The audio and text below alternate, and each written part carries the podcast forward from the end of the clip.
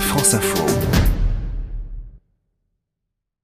Bonjour à tous, bienvenue dans l'invité de 8h30 comme chaque samedi sur France Info avec Charlotte Chaffanjon. Bonjour Charlotte. Bonjour. Journaliste à Vanité Fair, vous posez la première question comme chaque samedi Charlotte à notre invité aujourd'hui.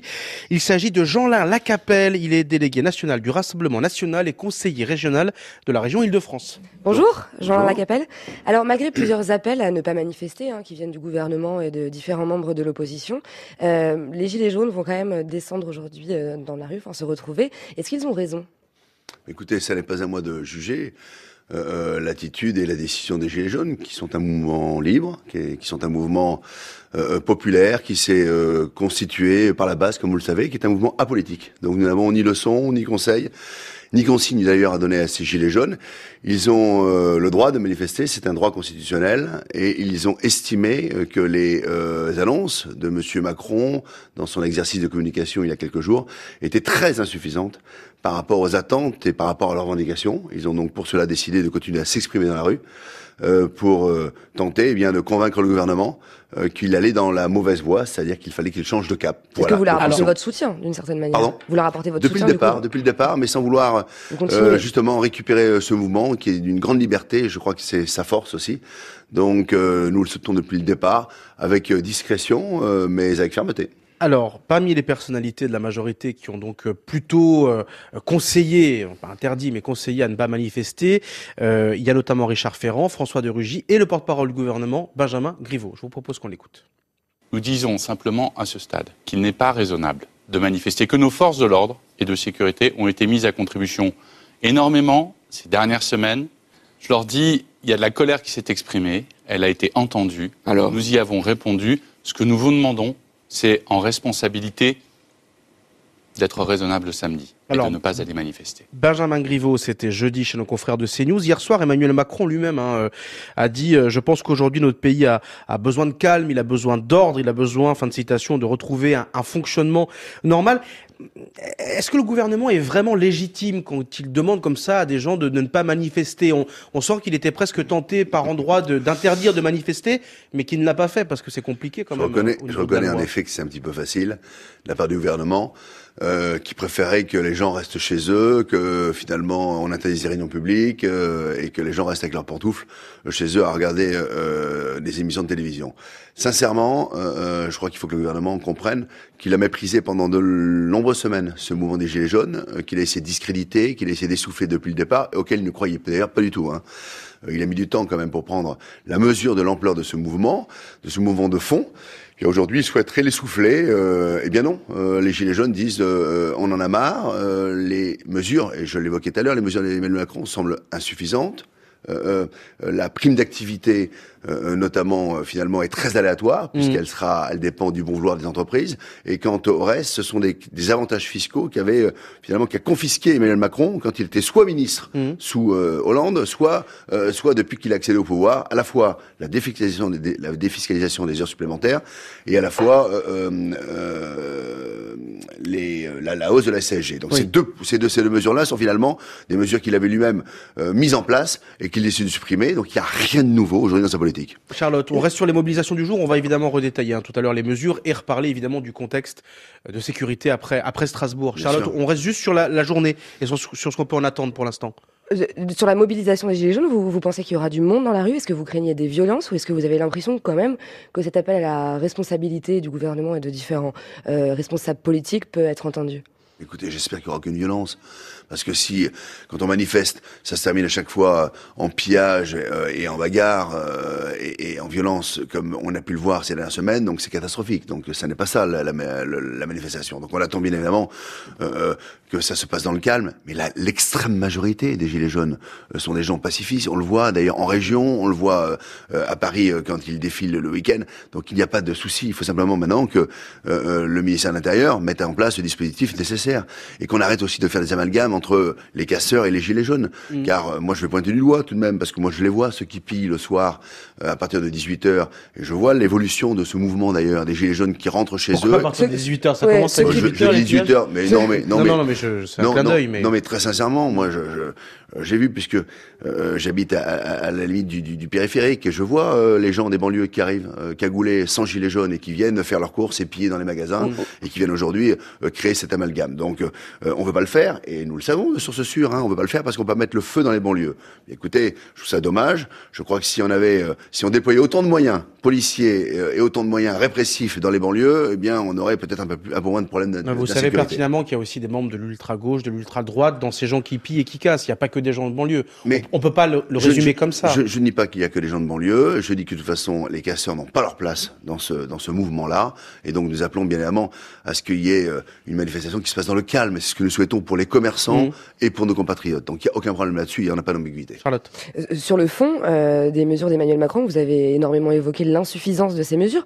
Vous vous auriez aimé entendre quoi dans la bouche du président en termes de mesures Il y avait trois trois points, trois leviers sur lesquels les Français attendaient des mesures importantes. Les leviers sur le pouvoir d'achat, je viens de vous le dire, finalement, euh, euh, il ne fait que avancer des choses qui étaient déjà prévues ou supprimer des choses qu'il avait euh, décidé de mettre en place dans son budget 2019. parlons de vous. Parlons de vous. Vous avez effectivement critiqué ces annonces, mais vous, vous auriez, vous auriez donné quoi aux Gilets jaunes ben nous, comme réponse quoi Il y a une vraie réforme fiscale qu'il faut faire de toute façon. Nous avions proposé, par exemple, dans le cadre de la campagne présidentielle, d'abaisser de 10% les trois, trois, premières tranches d'impôts. Ça, c'était un premier point. Deuxièmement, de baisser les charges sociales, parce que nous pensons que les 3 millions d'entreprises aujourd'hui que nous avons, les 3 millions de PME, euh, sont euh, le poumon de l'emploi et que c'est par elles qu'aujourd'hui qu'on peut régler le problème du chômage. Aujourd'hui, il y a des populations qui sont oubliées. Les chômeurs se sont totalement oubliés des annonces de M. Macron, mais pas uniquement les chômeurs. La, la franche basse des mmh. classes euh, moyennes se sont également oubliées. Toutes ces PME, comme je vous le disais, se sont oubliées. Donc il y avait un certain nombre de mesures qu'il fallait, je pense, aujourd'hui construire autour du pouvoir d'achat. Il y a deux autres points mmh. sur lesquels... Rapidement, s'il vous plaît. Très très rapidement, il y a deux autres points. C'est le point de la démocratie, hein, de la représentation démocratique. Là, rien, pas un mot, alors que la proportionnelle euh, euh est un sujet important sur lequel euh, euh l'État et le gouvernement ont envoyer un signe fort. Il prévoit d'en introduire comme une petite dose à l'Assemblée nationale. Très sincèrement, qui ne changera rien, qui ne changera rien finalement dans ce projet de loi qui est encore qui ne changera rien dans les équilibres. Et deuxièmement, euh, le, le référendum populaire. Ça, c'est pour la représentation démocratique. Enfin, il y a une vraie rupture aujourd'hui entre les grandes métropoles qui ont été privilégiées et les zones rurales. On voit qu'il y a une désertification terrible, que les services publics ont disparu de la campagne, mmh. euh, qu'il y a un certain nombre aujourd'hui d'appauvrissement de, dans les centres-villes de petites communes ou désertification dans les communes rurales. Et là, il fallait aussi annoncer des mesures en faveur d'un d'un rééquilibrage en quelque sorte de notre territoire. On continue évidemment de, de parler de ces, ces, mesures, de la motion de censure et, et également déposée par euh, la gauche à laquelle le, le Rassemblement national s'est associé. On en parle dans quelques secondes sur France Info. Le temps de refaire un point complet sur l'info grâce à Stéphane Milhomme. À tout de suite. De la neige, du verglas, voire des pluies verglaçantes sur une grande zone qui s'étale de la Bretagne, Normandie et parfois la région centre. Météo France maintient sa vigilance orange sur huit départements, du Calvados à la Mayenne et de la Seine-Maritime au Loir-et-Cher. Quelques flocons sont attendus, mais cette fois sur le nord-est de la carte de France. C'est aujourd'hui l'acte 5 du mouvement des Gilets jaunes. À Paris, des fourgons de gendarmes mobiles sont présents depuis le lever du jour autour de l'Arc de Triomphe. Des véhicules blindés à roues sont déjà stationnés dans ce secteur des Champs-Élysées. 89 000 agents des forces de l'ordre déployés toute cette journée en France. Plus de trois jours après l'attaque de Strasbourg qui a fait quatre morts et une douzaine de blessés, dont un en état de mort cérébrale, le plan Vigipirate a été ramené hier soir dans toute la France au niveau risque attentat. Le terroriste shérif Shekat tué jeudi soir et sept personnes, dont quatre parmi ses proches, restent en garde à vue. La course contre la montre se poursuit pour la COP24. Les débats sur le climat se prolongent aujourd'hui à Katowice en Pologne. Cette conférence internationale de l'ONU devait s'achever hier. Les participants espèrent trouver un accord rapidement. Un accord ambitieux pour l'application du pacte de Paris. Et puis des fêtes de Noël à réviser pour 2300 étudiants en médecine à Lyon. Ils devront repasser le concours de première année le 8 janvier. Quatre épreuves de mardi dernier sont annulées. Les sujets avaient fuité.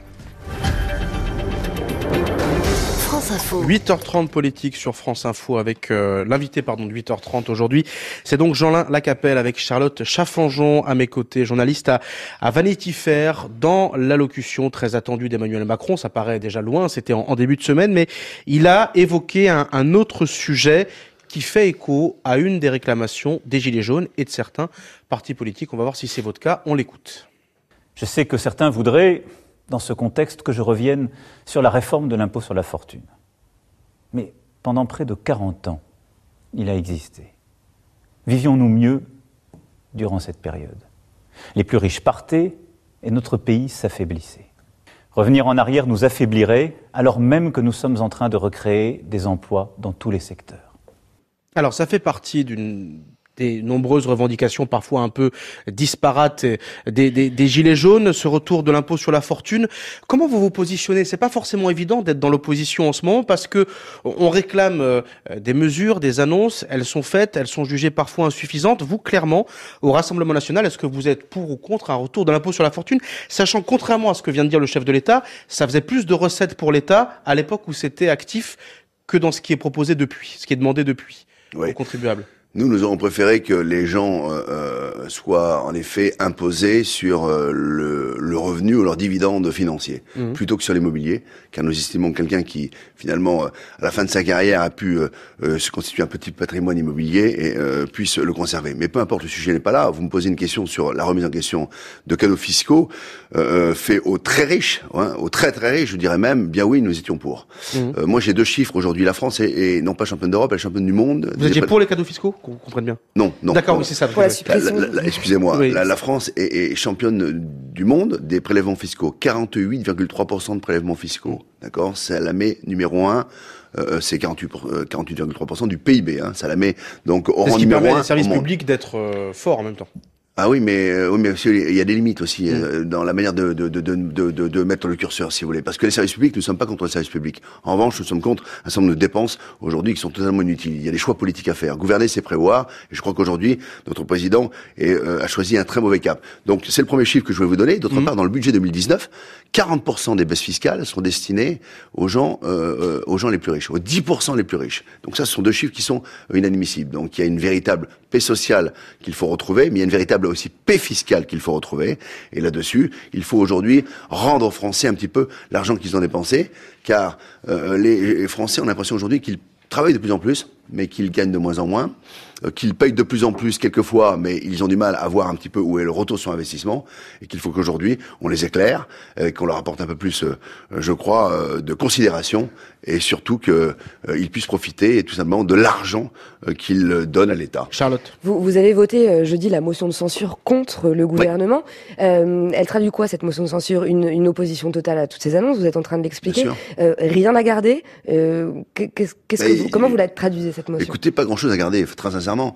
Donc nous avons bien sûr voté cette motion de censu- euh, censure. Qui a, fait, qui, a, qui a eu 70 votes pour, je reprécise, hein, euh, sur, un, Ouais. sur l'ensemble des députés. Ce qui de n'est la évidemment qui n'est pas passé. Non.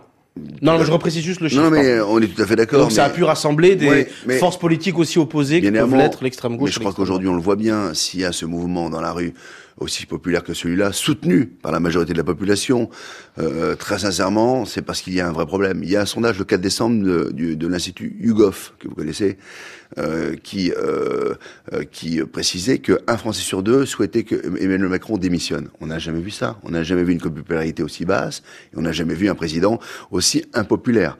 Donc euh, un président d'ailleurs qui est dans le mépris, euh, ces petites phrases euh, arrogantes depuis le début de sa mandature, ont fini par euh, exaspérer les Français. Les gens en ont vraiment marre. Et quand aujourd'hui ce président nous dit, moi, vous savez, je ne changerai pas de cap, car je crois qu'il est le meilleur cap aujourd'hui pour conduire euh, la politique du pays.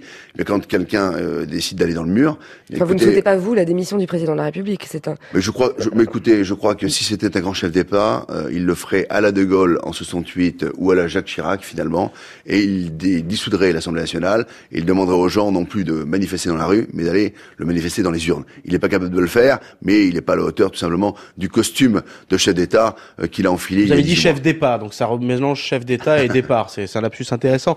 Euh, alors, euh, un peu moins, beaucoup moins drôle, évidemment. L'actualité forte aussi de cette semaine, c'est ce qui s'est passé, évidemment, euh, mardi à Strasbourg, ce nouvel attentat terroriste qui a fait 4 morts et, et 13 blessés. On, on va en parler avec vous et, et voir ce que vous proposeriez éventuellement, mais juste pour raccrocher, si vous me permettez l'expression, avec ce qu'on ce qu'on disait au, au début, est-ce que euh, dans ce contexte-là, il est aussi compliqué de tenir des manifestations, comme l'a d'ailleurs dit Marine Le Pen, aujourd'hui des gens éparpillés sur des ronds-points. Est-ce que tout ça, euh, dans un contexte où la menace terroriste, eh bien on l'a appris hélas, n'a pas disparu, est-ce que euh, cette mobilisation des Gilets jaunes devient d'autant plus dangereuse et risquée? Non mais le contexte est risqué depuis trois ans, ouais. depuis le premier attentat. Donc il n'est pas risqué depuis Strasbourg. Donc d'abord, j'ai bien sûr une pensée pour les familles euh, qui ont perdu euh, les leurs. J'ai, je rends hommage aussi aux policiers euh, pour leur sang-froid et pour l'efficacité de leur mission, puisqu'ils ont réussi à neutraliser ce terroriste.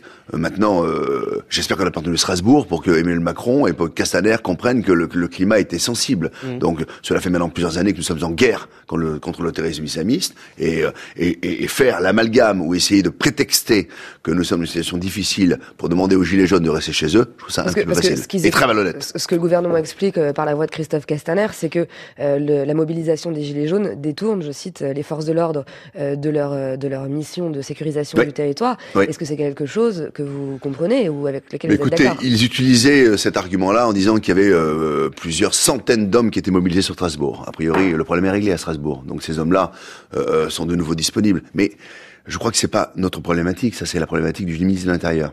Il a pour mission, et c'est une mission régalienne, il a pour mission de sécuriser les manifestations et de sécuriser les Français. Donc il le fasse. le, problème est réglé à Strasbourg, pardon. Ils ont, ils ont, on a, on a neutralisé le terrorisme, mais la menace reste présente parce que c'est mais, mais, qui, bien sûr, mais la menace, elle, est présente sur tout le territoire. Mais, euh, mais à eux de mettre en place. Euh, ça fait des années qu'on a des policiers qui sont euh, très affaiblis. On a un suicide tous les deux jours et demi chez nos forces de l'ordre tous les deux jours et demi, on a un suicide. Tous les deux jours et demi, c'est le taux de suicide le plus élevé avec celui des paysans notamment.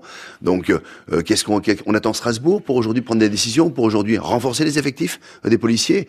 Euh, il y avait 12 500 policiers qui avaient été supprimés par Sarkozy. Qui est-ce qui demain va enfin renforcer les effectifs de police comme Marine Le Pen l'avait préconisé dans son programme présidentiel? Qui est-ce qui va leur donner les moyens matériels, les moyens financiers pour demain pouvoir aussi exercer leur mission? C'est au gouvernement à le faire, c'est à Cassaner à le faire c'est leur mission, voilà. Mais ceci ne doit pas être le prétexte pour empêcher le peuple de s'exprimer dans la rue. Charlotte, on, revient dans un instant avec notre invité euh, Jean-Lin euh, Lacapelle. On va continuer à parler de Strasbourg, des, des suites politiques que ça pourrait éventuellement provoquer. On va également dire un mot des, européennes, parce qu'on n'en parle pas beaucoup en ce moment, mais le scrutin arrive, c'est dans quelques semaines.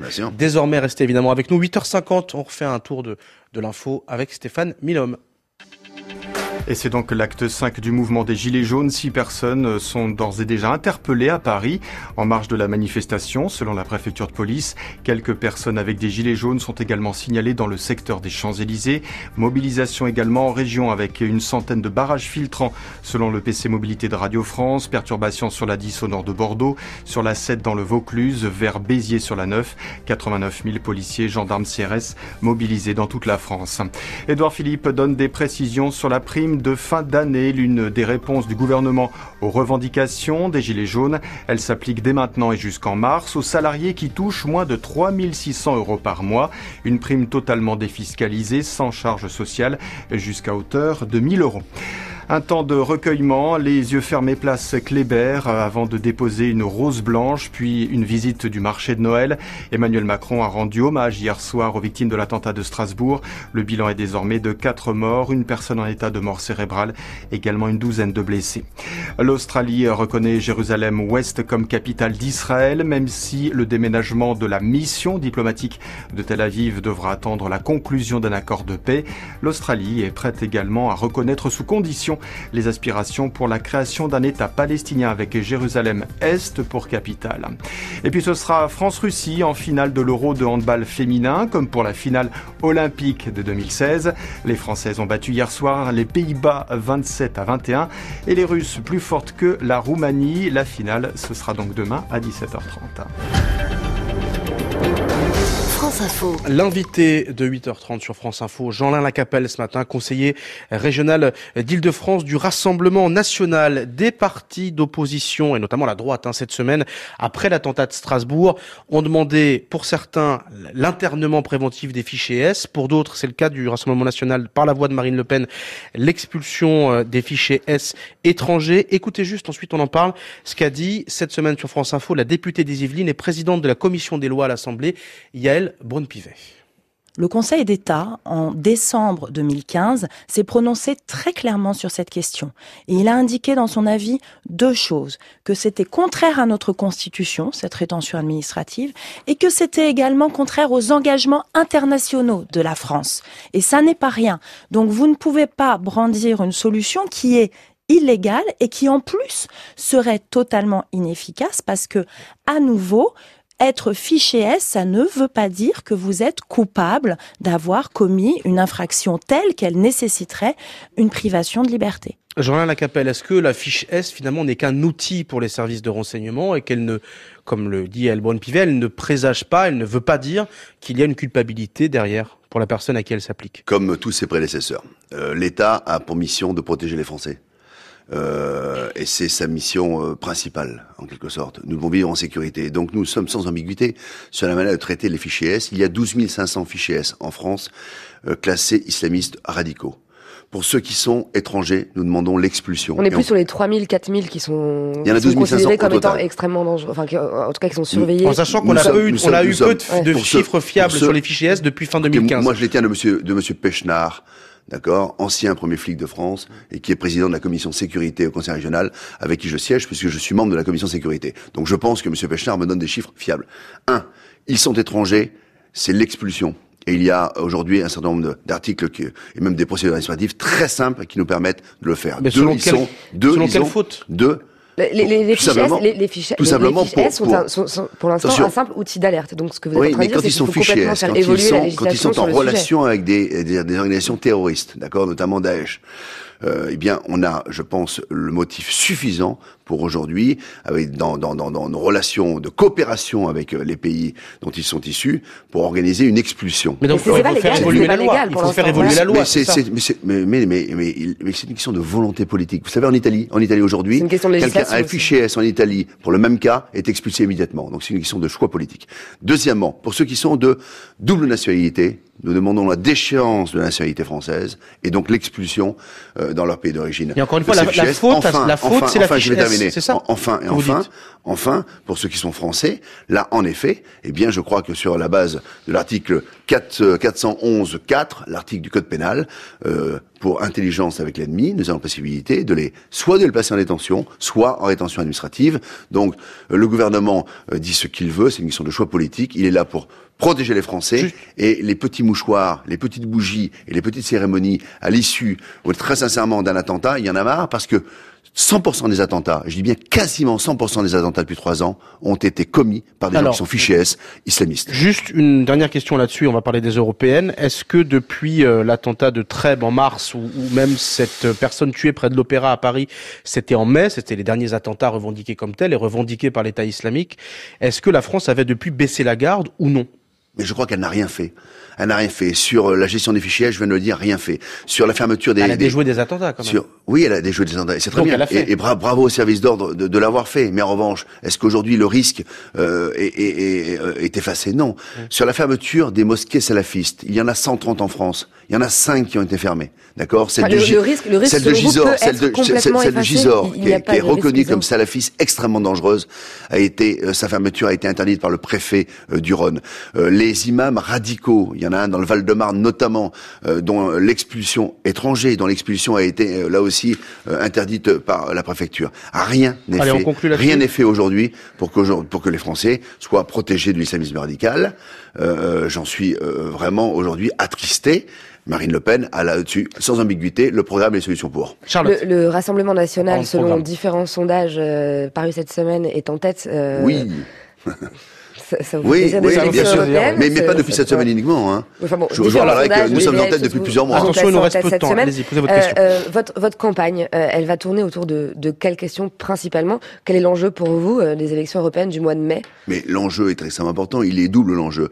Il va s'articuler autour des enjeux économiques, d'accord? Et on se rend bien compte aujourd'hui, et on le voit avec l'exemple de Ford, notamment dans l'Est, euh, actuellement, qu'il faut remettre une dose de protectionnisme pour protéger aujourd'hui nos entreprises, qu'il faut euh, renégocier les traités de libre-échange, voire les supprimer, et qu'il faut supprimer la directive des travailleurs Blanquefort, c'est en détachés. Gironde, hein, je précise juste.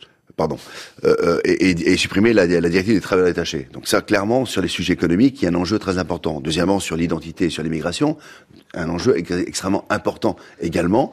Nous souhaitons remettre en cause le traité de Schengen et au sein de ces élections, pardon, de cette élection européenne, on sent bien que nous avons un terrain favorable, qu'aujourd'hui l'ensemble des peuples patriotes sont en train de se réveiller un peu partout en Europe. On l'a vu en Italie, on l'a vu en Autriche, on le voit dans les pays du Nord, et que nous pensons que nous pouvons changer l'Union européenne de l'intérieur et que nous pouvons créer une nouvelle Union européenne. C'est ce que nous allons proposer. Et cette élection du mois de mai nous porte en tête, bien évidemment, mais ça n'est pas le premier sondage. Hein. Depuis le mois de septembre, tous les sondages nous portent en tête. Il s'avère qu'aujourd'hui, nous continuons à avancer, que les autres continuent à dégringoler, et que nous allons probablement gagner cette élection européenne, qui sera également un référendum, je crois, sur Macron, pour ou contre Macron. Merci en tout cas d'être passé à France Info. C'est moi qui vous remercie pour votre invitation. 8h58. Merci beaucoup, Charlotte. Et on se retrouve non pas samedi prochain, parce que l'émission fera une pause. On se retrouve euh, mi-janvier. Merci à tous de nous suivre.